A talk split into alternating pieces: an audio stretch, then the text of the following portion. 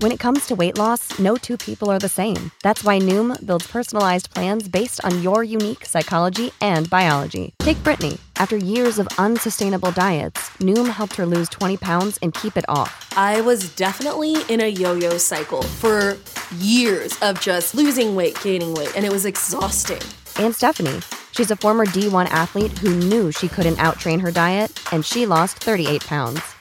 My relationship to food before Noom was never consistent. And Evan, he can't stand salads, but he still lost 50 pounds with Noom. I never really was a salad guy. That's just not who I am. Even through the pickiness, Noom taught me that building better habits builds a healthier lifestyle. I'm not doing this to get to a number, I'm doing this to feel better. Get your personalized plan today at Noom.com. Real Noom users compensated to provide their story. In four weeks, the typical Noom user can expect to lose one to two pounds per week. Individual results may vary. When you need mealtime inspiration, it's worth shopping Kroger, where you'll find over 30,000 mouthwatering choices that excite your inner foodie. And no matter what tasty choice you make, you'll enjoy our everyday low prices, plus extra ways to save, like digital coupons worth over $600 each week. You can also save up to $1 off per gallon at the pump with fuel points. More savings and more inspiring flavors make shopping Kroger worth it every time. Kroger, fresh for everyone. Fuel restrictions apply.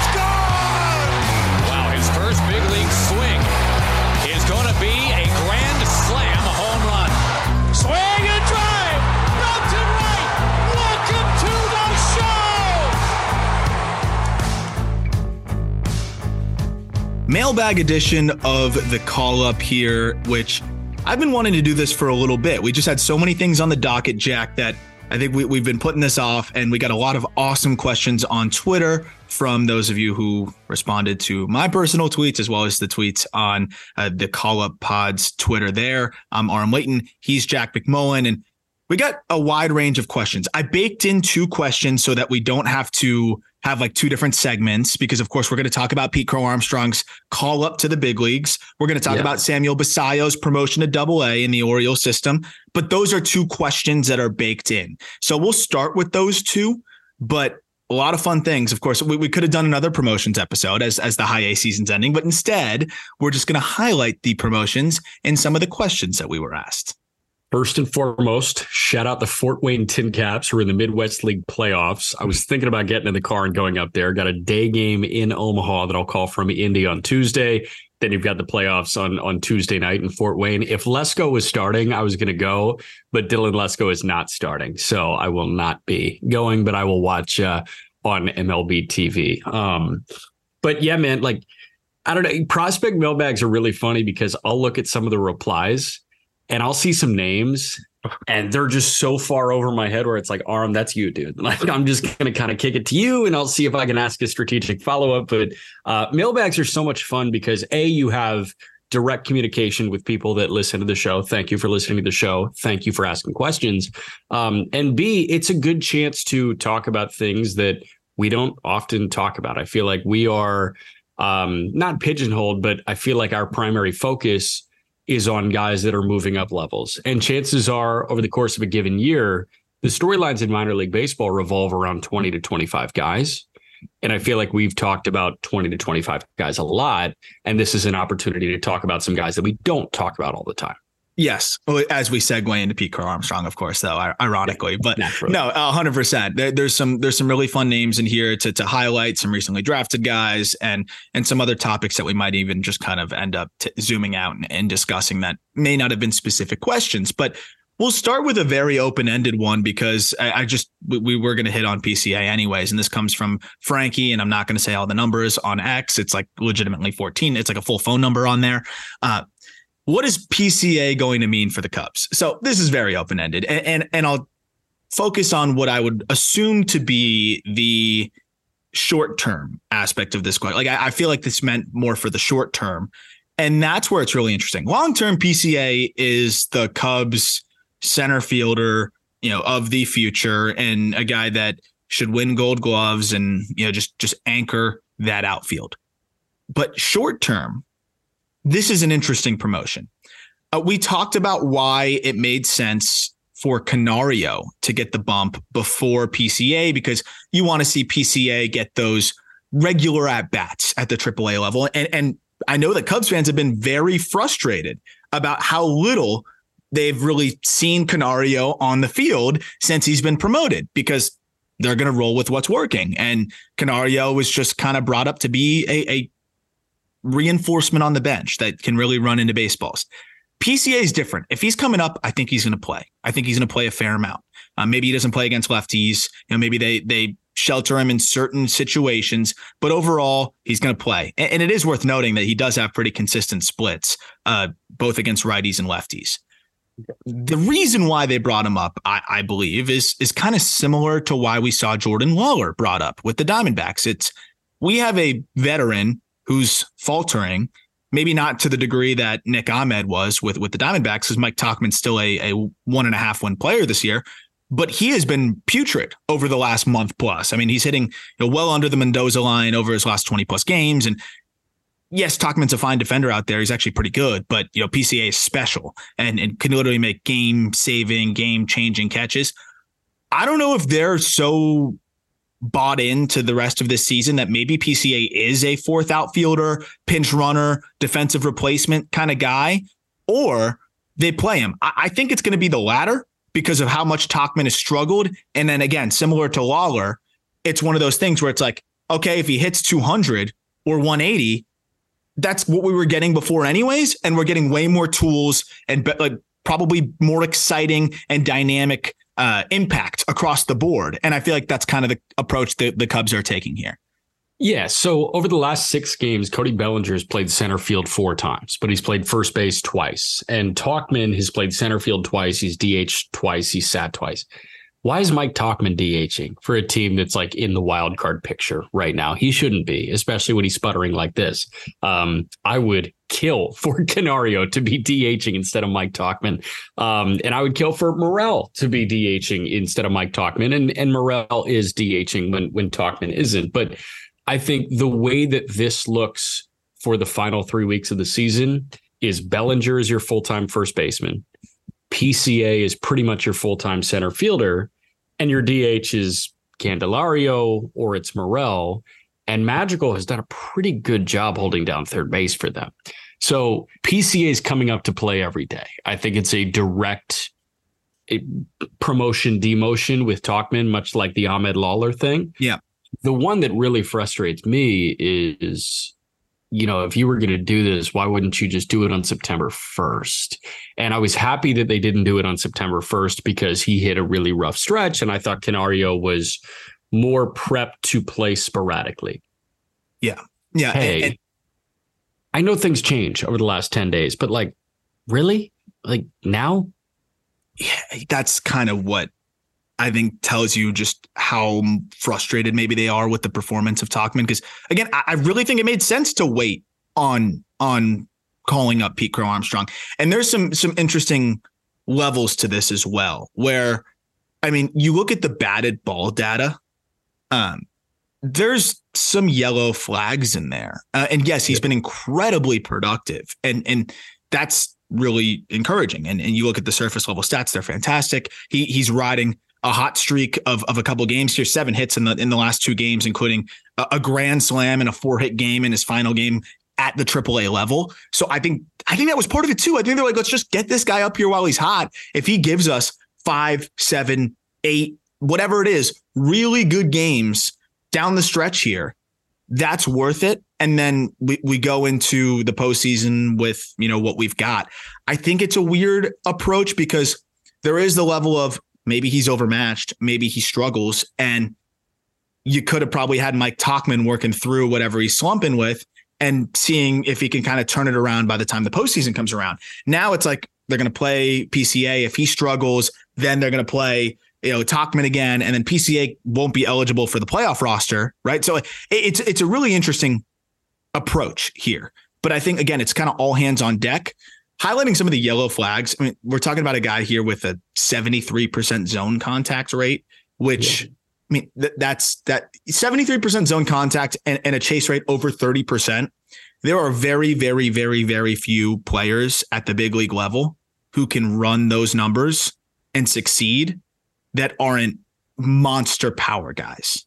Mm-hmm. Um, I, I, think I saw Jarrett Seidler of Baseball Prospectus highlight that really the only guy with similar batted ball data that is in the big leagues right now is Teoscar Hernandez, who you know isn't having the best year in the world and also hits the ball harder. Um, but again, there's there's exceptions to everything, and I think the one thing that PCA has working for him is he hits the ball in the air consistently.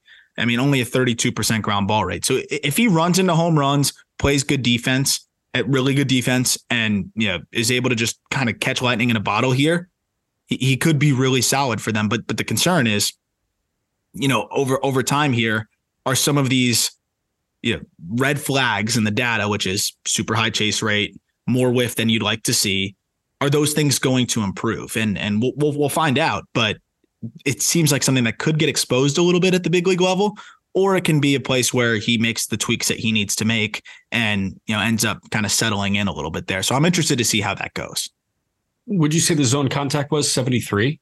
73, but in triple it's even lower than that. Yeah, I mean there are very few guys at the big league level that have a zone contact that low. If we're being honest, if I'm just looking at Fangraphs here, zone contact. Um, and then what chase rate? You said thirty percent. Yeah, none. And that's the thing is if you're if you're going to be a, a higher whiff guy, if you're running a chase rate around thirty three percent, it's going to be really hard to succeed. So I will say it's it's very similar to Christopher Morel. And Morel is 76% zone contact, 32% chase right now. Other guys that kind of fall into this bucket are, are Nolan Gorman, way bigger power than PCA. Jose Siri, Siri, I think Siri might be the best comp actually because it's world class defender, blazing speed. Siri may have a little bit more juice. He does. But the difference is PCA lifts. So that's the thing. So PCA may turn that into game power more. And again, the difference between PCA, because people are probably saying, well, if you're comparing him to these guys, why is he a top prospect? Because PCA is 21. Mm-hmm. And and I think he's going to make the adjustments needed to be, you know, a, an at least an average contact rate guy. I really do. And, and he's made so many strides, I think, with with with the bat this year, and to to be able to even make this a possibility. Um, that's the difference. We're talking about a 21 year old in a system that is just really really overhauled its ability to develop hitters. Morel is a guy, I mean, 90th percentile of 108. I mean, that's big, big boy stuff. Uh, yeah. That's not going to be what you're going to see from a PCA. But on the flip side, PCA is hitting the ball in the air consistently and, you know, does a lot of things really well. So I think that's the profile of what you can hope for from PCA tomorrow in the big leagues. But long term, I think you're hoping he develops into, you know, an average hitter with with the contact rates and you know kind, kind of keeps building off of that, which I think he can be. You talk about some of these other guys, there was never really much of a hit tool projection there. You kind of knew it was always going to be fringy. So that's that's the good news with PCA. Uh, he can he can make game saving, game altering plays in the outfield, and again, he can he can get hot here and just ride a streak and give them a shot. And I think that's what they want. Uh, but long term, I'm really interested to see that uh, what adjustments he makes in the offseason uh, to be able to kind of make more consistent contact, especially within the zone, and also cut down on the chase because that's something that'll be exposed. You, you can't whiff in the zone and chase. Uh, it's going to be hard to succeed when you got both of those things going on.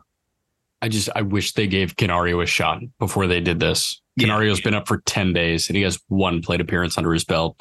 Bellinger can hold down center field, obviously thing about Canario is he's not like lefty exclusive. He hit like a buck 60. I think he was four for 25 against lefties in AAA this year, but he hit 300 and the OPS climbs 300 points against right handed pitching. Yeah. So he's a reverse splits guy. Yeah.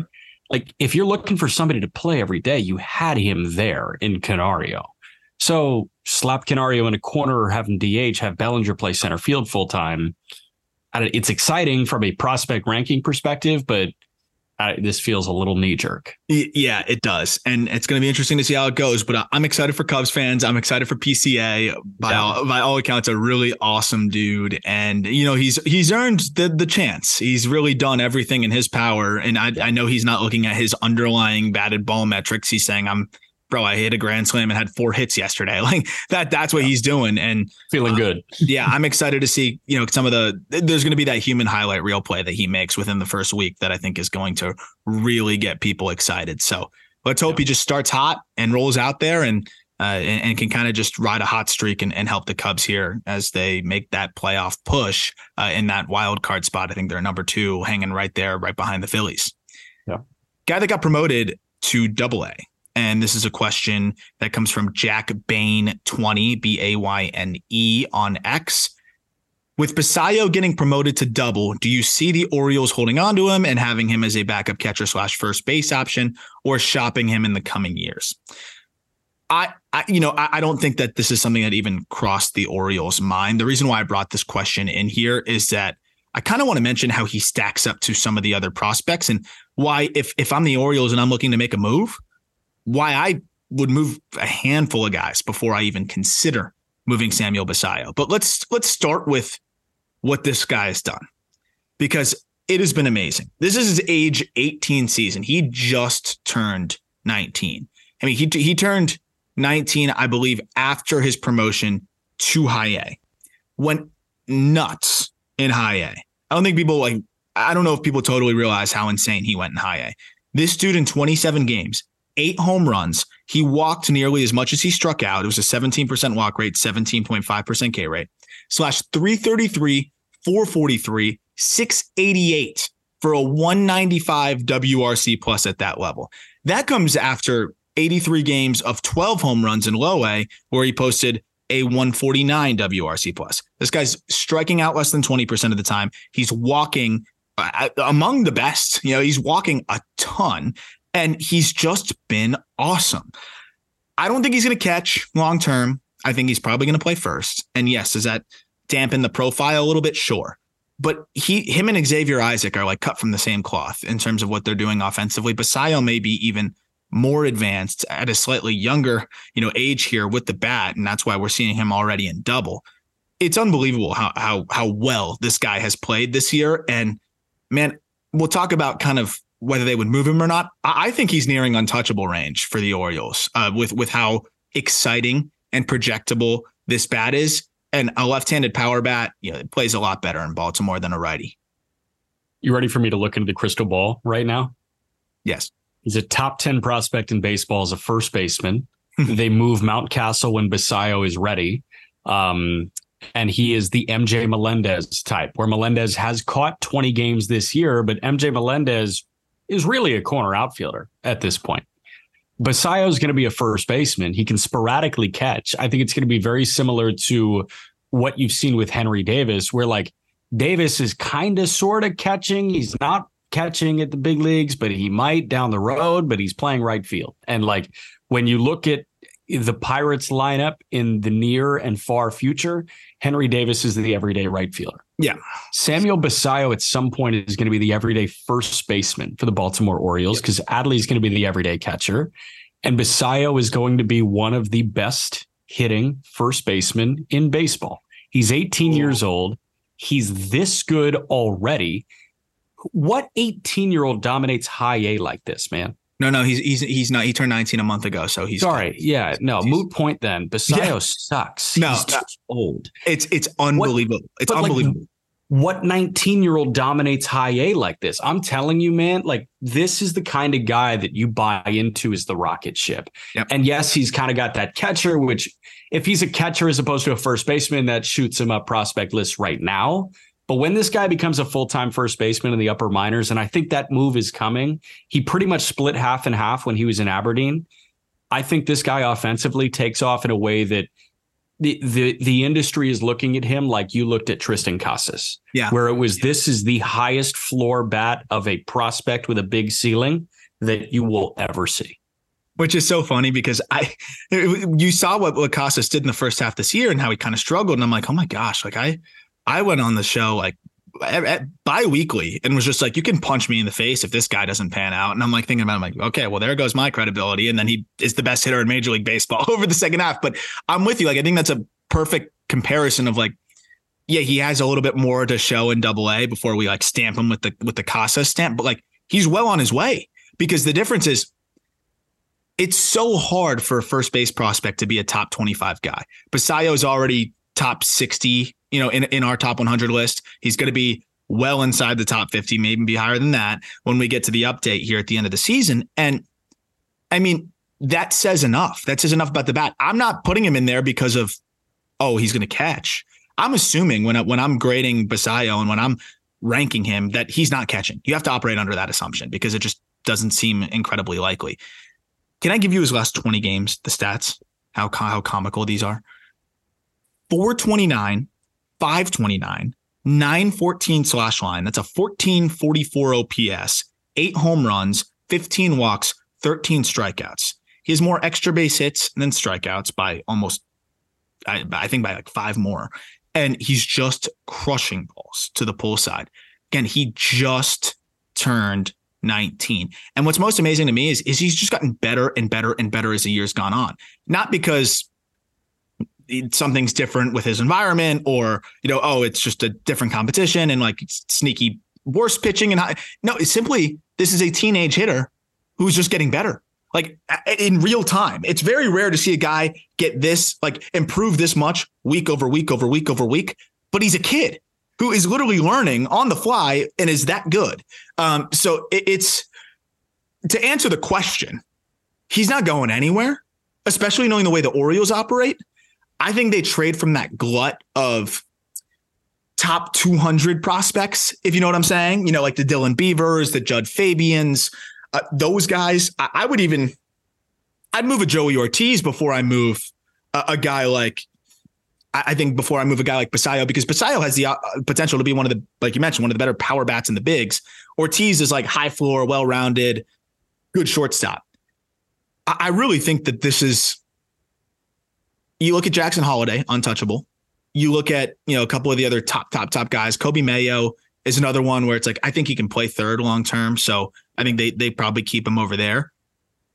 Other than that, like Mayo, Mayo's darn near untouchable too. And it's Basallo. I think that it, those three. Kjerstad is another one. Like it's really tough, man. You, like who are you moving of this group?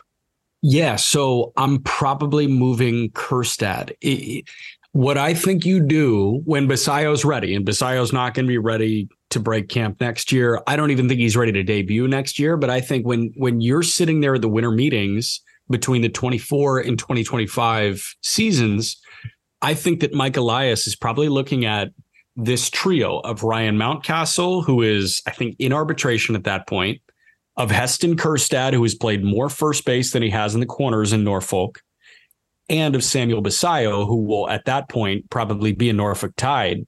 And he's looking at those three, and it's like, okay, we got to move one. So Basallo, untouchable.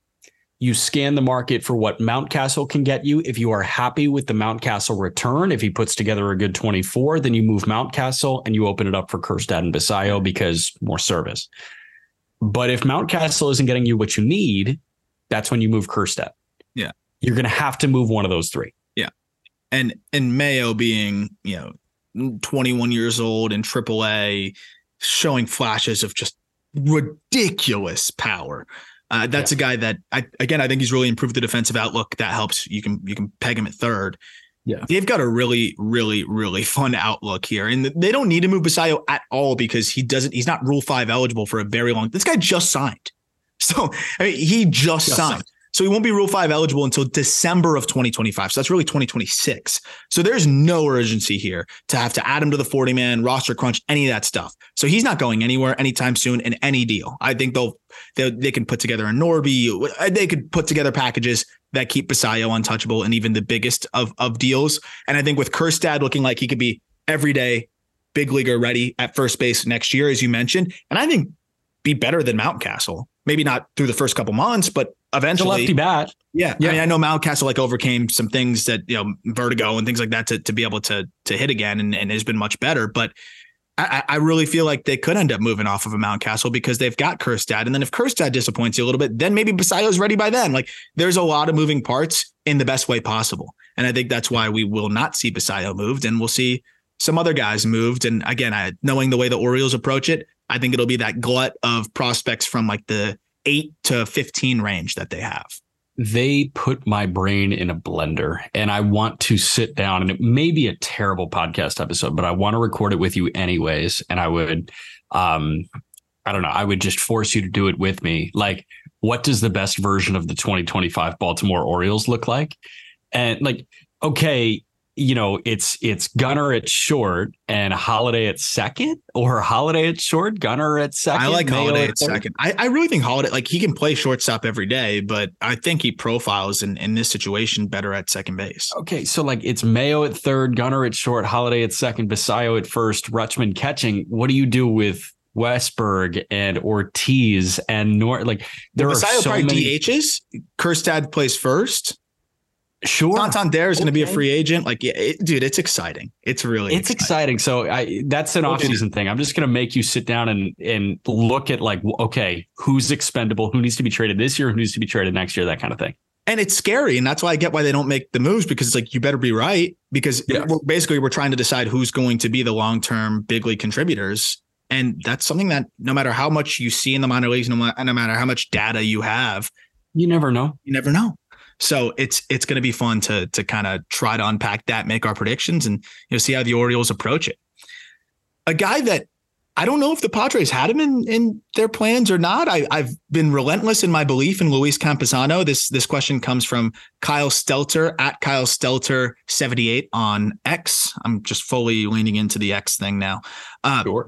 He's he I always have great interactions with him on Twitter. Really appreciate Kyle. He he asks a lot of great questions and always has some funny, witty replies to some prospect stuff. I know he's a Padres guy. And the question is with Campusano bowling out now, who could you see having a similar type of emergence where they just need a chance and the talent is there? Look, we're, we're going to spare the Michael Busch. We're going to spare the Aranda and Ortiz conversation here. I do want to quickly highlight Luis Campusano, who should have always had this opportunity. How many times have we talked about Campy in this, where it's like, I know that some there were reports of some pitchers not wanting to throw to him and whatever and all that stuff. And I get it. But this team has been incredibly underwhelming. Campusano has consistently raked in AAA. And at this point, like Nola was giving you nothing. They're getting nothing from other guys. I think Nola was trying to play through con- like didn't even know he was concussed from what from what I've gathered. Like it was just a, a disaster there. And they have a guy that has shown to be very impactful, at least with the stick. And they were only wheeling him out there like in pinch hitting spots and like spot starting, and we're not going to give you another opportunity. Through 39 games for Campy, a 123 WRC plus, the defense has been fine. He's hit five home runs and he's accumulated a, a, a 0.6 fWAR. That's already better than anything they've gotten from the catching position over the last like two years.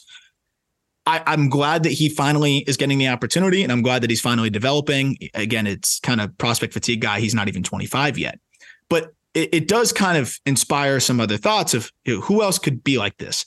Catching wise, most of the time, these guys, it's rare to see catchers not get opportunities like this. So it, it- I don't know if we'll see anyone that's very similar to Campusano. I know I have a couple players, you have a couple players, and we're going to go from there. I want to start with with Justin Foscue, just because this is a guy that I can say with a high degree of confidence would be able to just hold it down at the big league level. And I get why he's not up there right now because where is he going to play with the Texas Rangers? But I, I just I'm so bored of watching this guy in, in AAA. He's never going to put up just video game numbers, but he's always going to be solid.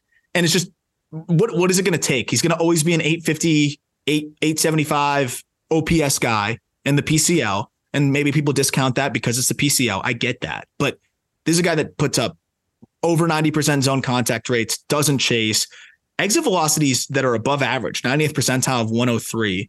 Some defensive questions, but at least he can play second, third, you know, passable third and first base. Like, I just want to see this guy play because I know if he got called up to the big leagues for a different team right now, I'm not saying he'd light it on fire, but I think he'd be very solid and serviceable. And there's a lot of teams that, you know, Foscue could, I think, be an upgrade for in the infield. Yeah. No, I, I think that's a great pick. Um, I've got a couple. Uh, I think Brooks Lee might get blocked out. Interesting. Like maybe second base, but they have so much financially tied to Carlos Correa. Like I'm they're just going to ride that. Who's pl- who's playing third? Royce. Royce probably. Yeah, it's a weird spot for Lee. it's a weird spot for Brooks Lee. I think Brooks Lee might get blocked out a little bit. There are a couple other guys that I'll, I, I can fly through. I mean, we just kind of hit the Orioles backlog. Like I think Kjerstad, there's a chance that he kind of hangs out in AAA for a little bit. Um, there's another draft guy that like he was drafted this year, but he's already in Double A, and I'm thinking long term, where does he fit in? Matt Shaw. Yeah. Who's going to play third out of those three? Because they just extended Hoerner. they signed Dansby to a seven year deal. Shaw's going to be ready next year. Where is he playing? Well, Shaw's a guy that, yeah, I think he'll be ready by mid-season next year. Um, but is he going to get a chance if Nico's healthy and Dansby's healthy? Well, Shaw could play third, right? Could he? I think so. I, I, I like him better at third than it than it than at short. I, I don't think he's a shortstop. Um, I know you felt like he was a second baseman, though. I do, I do, but I think you can justify third. And I think if okay. he puts the work in and gets more reps there, like that might be the spot. But that is an interesting one to, to monitor because also like where does Morel play? You, can't keep weaponizing Morel in this. Like I get it this year because he's 24 and just turned 24, right. but Morel needs to start seeing more consistent playing time, and maybe he plays somewhere in the outfield next year. But I think the Cubs in general have a little bit of this kind of situational logjam because you know, you, you have PCA who's going to need to, to play next year, especially now that you've already called him up to the big leagues. And yeah. that's that's what makes me wonder if they're actually going to pay Bellinger or not, because you know, again, it's just I don't know if he contributes to the logjam quite as much because he's a center field slash first base and has the versatility and he's so good out there in center. But you got to find a spot for Morel, who's like kind of like weirdly a tweener positionally. Like they don't love him at third because he throws like cutters. Uh, that yeah. he's he's not the best defensive outfielder in the world. Like it's it's a little bit like hit or miss.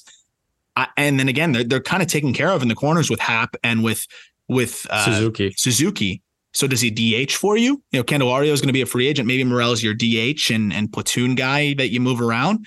But yeah, I, I could see they, they got some things to, to, to figure out before before Shaw gets there. Uh, and and then once he's ready, it's going to be really interesting to see how that all unfolds because you're not touching that defensive infield up the middle. That's one of the best in baseball. Um, but maybe that can make it a little bit more palatable if Shaw is, you know, average at best at third when you've got elite middle infield defense. Yeah, but the one that really jumped out to me was Brooks Lee because I'm thinking like, all right, Royce is at third, Correa's at short, Julien is probably at second moving second forward. I guess DH, and maybe you, yeah. You have him in the DH role. But like Buxton's been clogging that up when he's when he's playing. And I know, like I want Lee, I want Lee at, at shortstop or third base, but like Correa is financially committed there. Do you move Royce to center? No, because he tore his no. ACL there. Yeah, like Brooks like, Lee's a very Brooks Lee's a very tough one to try and fit into this jigsaw puzzle of a fully healthy Twins team. I I think you're totally right, and it's going to be interesting to see how they how they go about that. It could be one of those situations where they kind of rotate the DH. Lee's playing second, he's playing third. Maybe spot starting at short to give Correa days off, who clearly like has some physical ailments. Um, and, and, that might be the way that Lee kind of stays in the lineup, where it's like you feel like he's not playing every day because he's not in the same spot, but then you look at the the numbers at the end of the year and you're like, oh, that guy got 550 plate appearances. But I, I agree, they're going to have to get creative with with how they're going to use Brooks Lee because he's going to be he should break camp realistically next year. There's no reason for this guy to play more than a month or two in AAA next season. Uh, he's already settling in on, on a different level. I think in triple, we're seeing the power start to seep through a little bit. We're seeing him just really put together great at bats. He's not striking out. He walks a ton. Just like I'm not gonna. I, this is gonna be a guy that I'm gonna be very annoyed of seeing in AAA after a couple months next year if he's up there. Yep. Yep. Last guy I wanted to mention, and and I think he's gonna have a clear path and and, and get more of an opportunity next year is Tyler Black. Um, I, I find it interesting that you know we're seeing the Brewers kind of like sign Josh Donaldson to a minor league deal, uh, kind of use Monasterio out there, whatever. I would love to see Tyler Black get some looks. I, I, and I think it's because of the same things that I've highlighted, the questions at third base, and I don't love the glove at third, and I think that's part of it.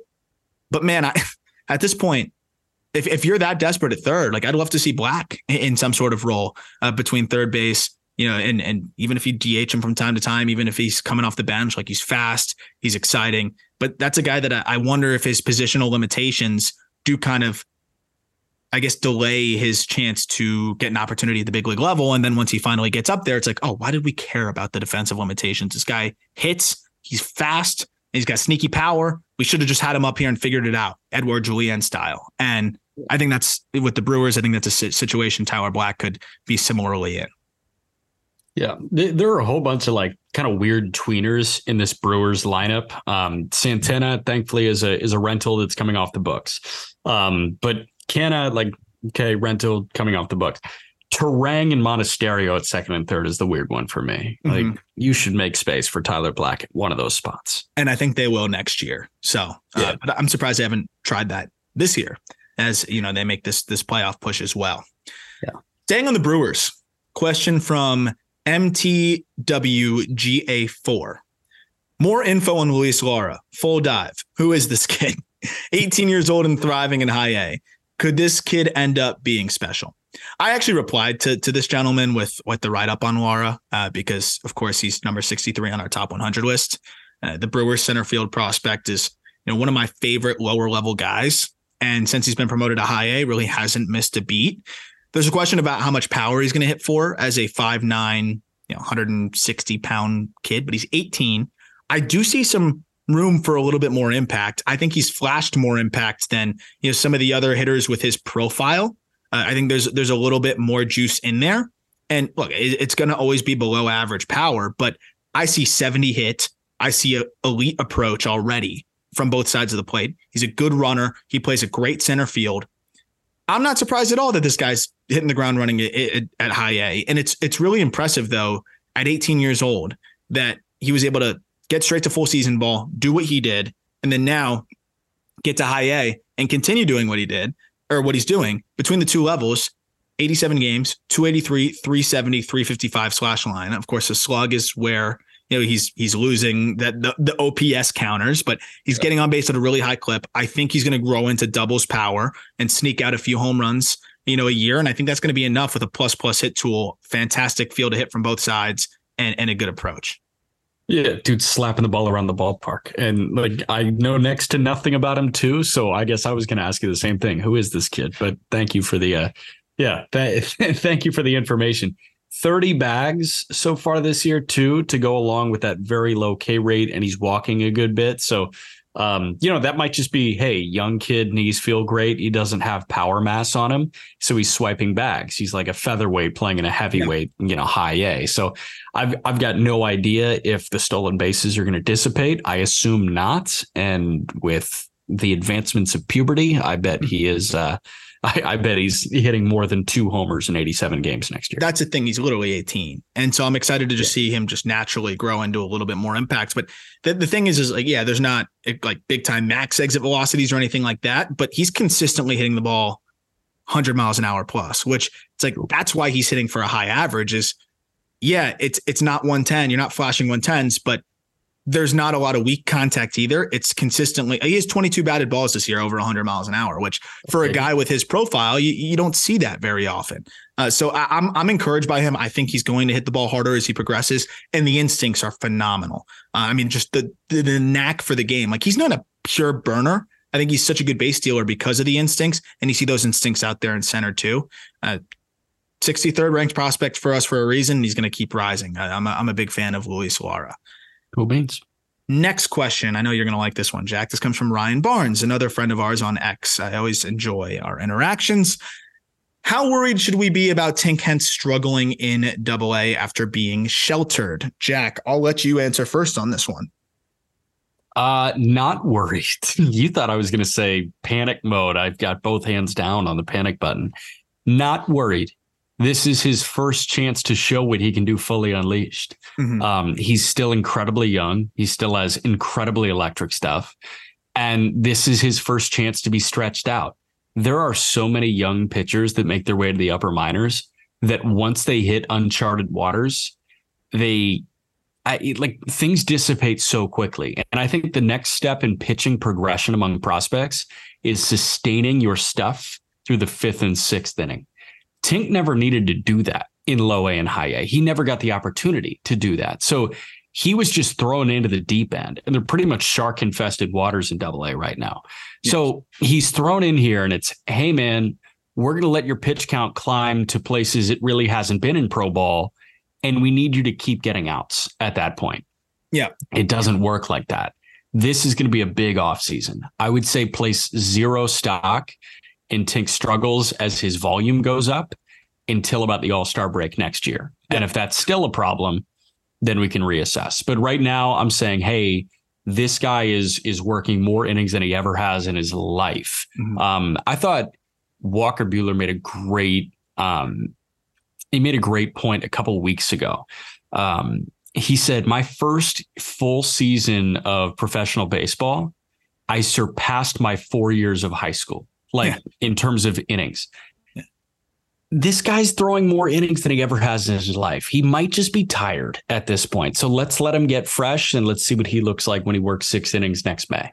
Yeah, it's interesting. You know, again, there's there's probably more at hand, and I'd love to talk to somebody, you know, within the, the Cardinals front office about the approach of this because I'm sure there's plenty of rationale and, and and an explanation to why they approached it this way. But I just find it fascinating that you're looking at somebody who, you know, he's pretty much never thrown more than 60 pitches. Actually, no, he'd never thrown more than 80 pitches before his promotion to double A. And most of his starts were around 60, 70 pitches. Then he gets promoted to double A and they unleash him on pretty much a minimum of 70 pitches, mostly throwing 80 pitches in a lot of these outings. And so it's like, not only are you adjusting to better competition as a 20 year old just turned 21 and, and adjusting to the Texas League, which is a tough place to pitch, you're also managing a workload that you've never really had before. Whereas, you know, we had one instance of a pitch count above 70 prior to his promotion to double A, you know, it, pretty much in his entire minor league career, if I'm not missing anything. And then he gets brought up to double A. And like every day is, hey, you've never done this before. Try it again. Try it again. Try it again. And it's like he's got to be tired. He, he has to be worn. And I'm looking at the secondary stuff.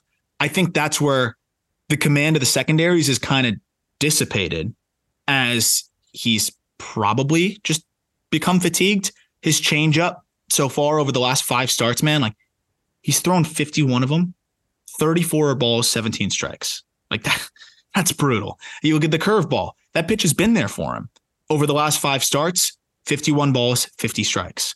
All he's had really going for him is the fastball. So to me, it's like, I, I think this is a guy who's gassed and who they like sheltered but then really unleashed all of a sudden. And I thought that was an interesting approach, especially after he had that like chest issue thing earlier this year that was more of a scare, didn't end up being too bad. Um, but he is coming off one of his better starts at the double A level, four quality innings, no walks, one run uh, against Tulsa. But yeah, I think the approach kind of set him up to to struggle in double A. And I, I don't think they care that much about the results. I'm with you. I'm not going to be worried until a, another 15 starts where it's not looking any better in double A as he has time to recoup and, and is built up after this year. And, and it wouldn't have been fun but it might have been best if he spent the whole year in high A and he elevated his workload in high A. That's kind of what I was thinking, right? Like you look at the end of his last start in high A, or second to last start. I don't have data on the last start. Second to last start, he was sitting 97 with the fastball.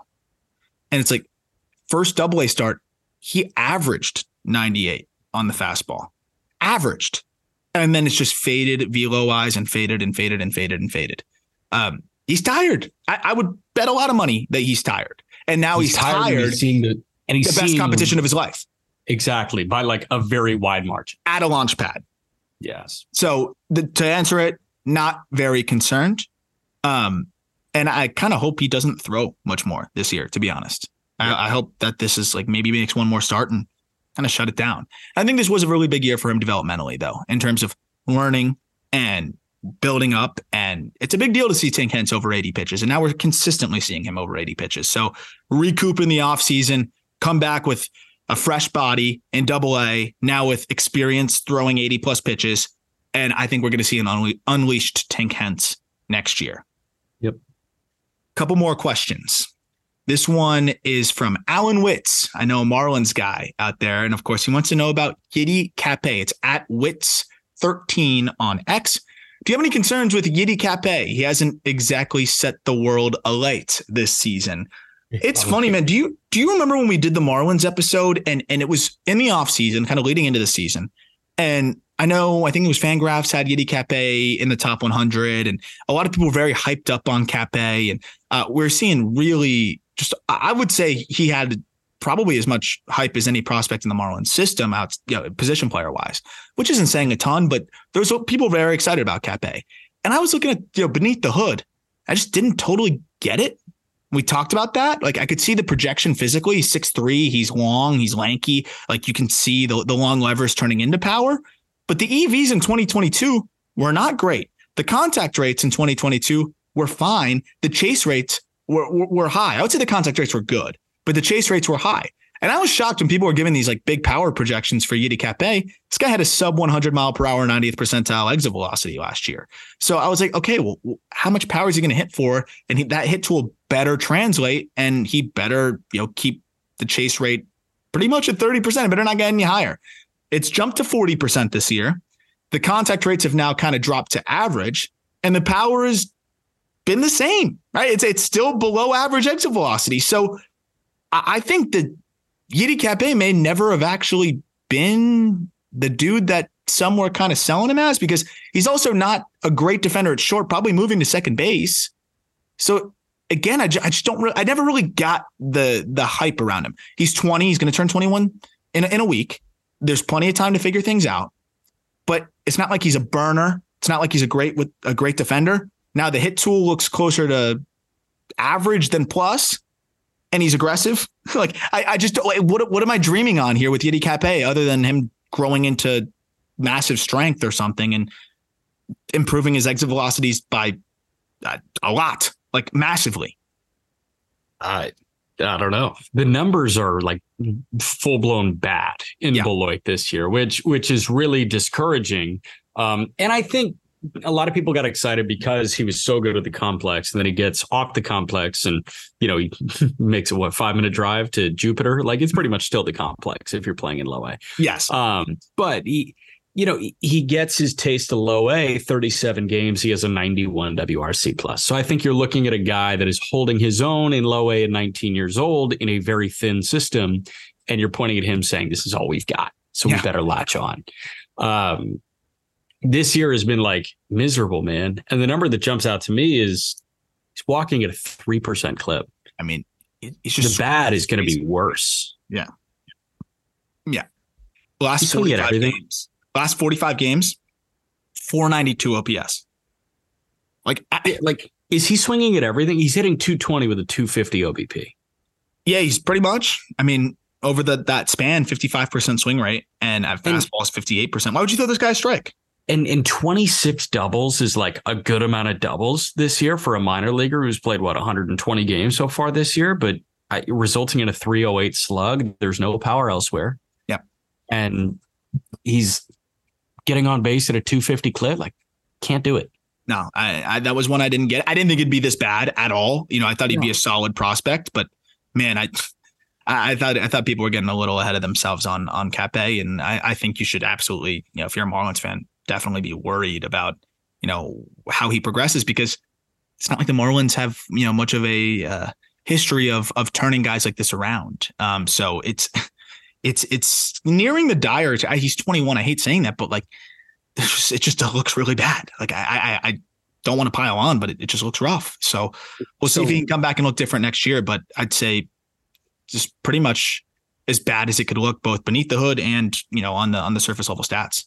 So I'm going to walk through some position player prospects in the Marlins system, and you stop me when you feel like Yiddi Cappe fits in here. If we're just ranking position player prospects in the Marlins organization, because he would be below Marco Vargas and the other guy traded. who went over in the Robertson deal. Yeah. yeah. Um, he would probably still be below Khalil Watson, right? Yeah. Yeah, but Watson traded. Um, he's definitely below Xavier Edwards. Yep. He's below Amaya. Yep. Um, Jacob Berry Victor Mesa Junior. Yep.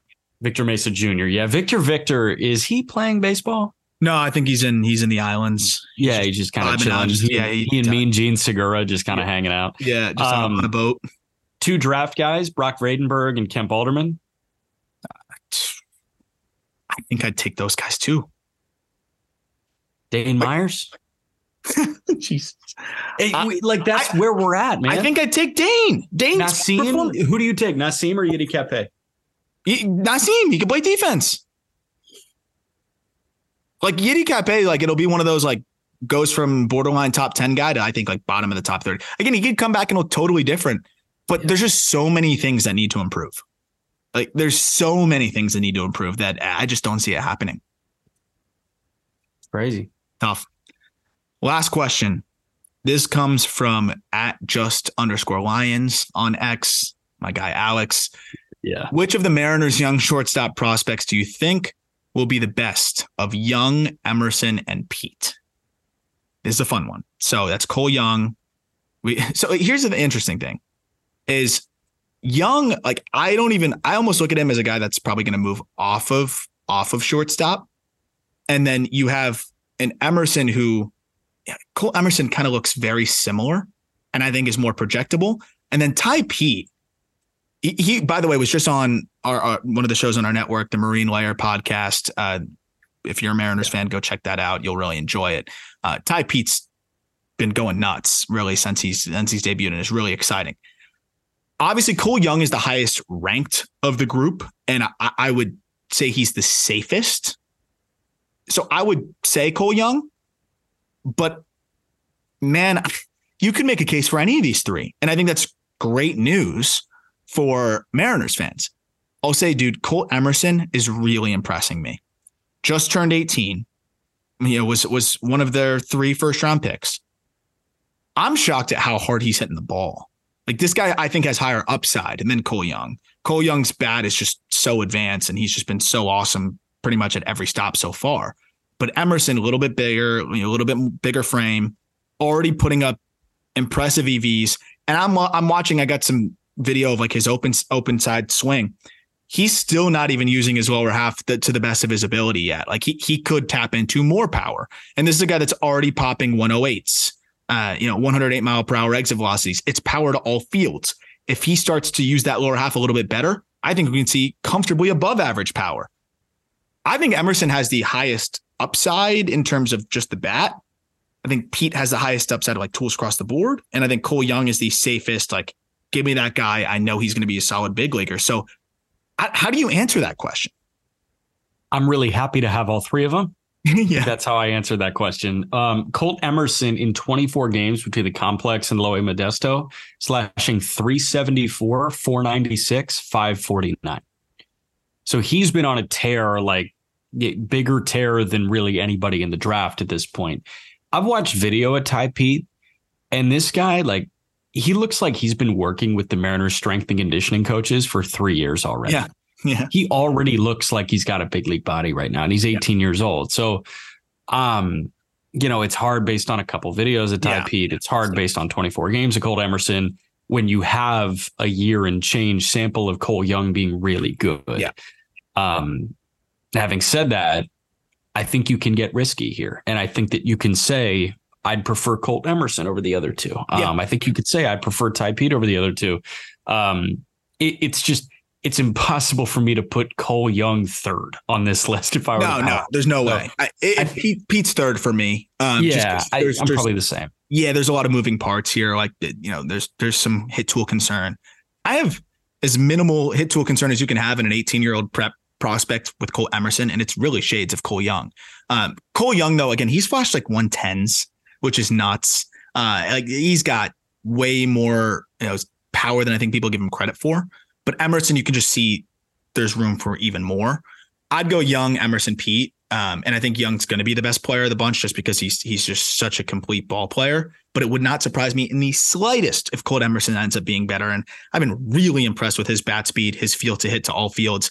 And again, like he still has more to unlock there, very, very evidently in, in that swing. So I'm excited to see what they develop here with Emerson. Uh, I loved that pick, and I think Peete was a really fun one too. Uh, by all means, a really cool dude as well. If you check out that Marine Layer interview as well. Uh, but man, I think you hit the nail on the head, Jack. It's exciting to have all three. Yes, very exciting. And pick any of the three, and you've got your bridge man between J.P. Crawford when that extension is up, and um, the next Derek Jeter in Felny and Celestin. yeah, I know a lot of people are showing out big money in the 2023 Bowman Chrome for his spots and breaks, but uh, we've yet to see him play professionally. But we know he's a big prize international free he's agent. An Jeter, I already know that. I saw it. I mean, it's exciting though. Like that's another guy. Like he's a highly regarded prospect. No matter what, we'll see how he does. But like that's not even including him. I, this is a system that is regenerated really quickly. Before we wrap up, I just wanted to highlight shout out Jack Leiter since coming off the dev list has been fantastic. Changed his mechanics, cleaned things up, and just has been pounding the strike zone. Looks really, really good. Really excited for him. And then Jackson Jobe. You want to talk about pounding the strike zone? His last five starts, Jack, 28 strikeouts, zero walks. Zero. 71% strike rate, 18% swinging strike rate pound the strike zone, get swings and misses. That'll play. I, I think Jackson Jobe is really starting to put it all together. I love it. I I love what Jobe is doing, and just like watching the the video, like the you know the clip montages of the strikeouts that I've seen, everything looks like it's leveling up right now. Yep, which is fun. Well, Dangerous. Love it. Well, hope you enjoyed this mailbag episode. We'll be doing these more often, especially in the off season. Uh, so you can keep looking out for those. Be sure to follow myself or Jack on Twitter to be able to keep up with that, as well as the call up underscore pod on Twitter as well. We've been much more active on there, posting highlights and, and more things there. So definitely worth the follow. And it's been cool to see that Twitter account kind of grow and grow as well. Thank you for listening. If you could take a moment to leave a rating or subscribe to the YouTube channel, would really appreciate it. Link to just baseball merch is in the episode description. Got the hat on right now if you want to go check that out. Always a great way to support the podcast, and we appreciate it. Look forward to talking prospects with you later this week. We have some awesome conversations that Jack had at the ballpark with Quinn Priester, Colt Keith. Uh, we, of course, uh, we got Henry Malloy as well. Like, it, there's just so many. There's so many fun players right now across the game. We're trying to talk to as many as possible. Uh, but Justin Henry Malloy also, I know you really enjoyed that conversation, Jack. So keep an eye out for those. Those will be out very shortly within this week. Any final thoughts, Jack? I don't think so. One more guy to add to the fold there. You mentioned Jack Leiter and Jackson Jobe, lower level, but um, well, to a lower degree, he's in high A. Parker Messick is next in line for the Let's Cleveland Guardians. He's Let's been go. throwing the shit out of the ball. Love it. And we'll talk to Lauder as well in the next episode. Just got promoted to double A, making up for lost time. Looks fantastic. We'll talk prospects with you tomorrow.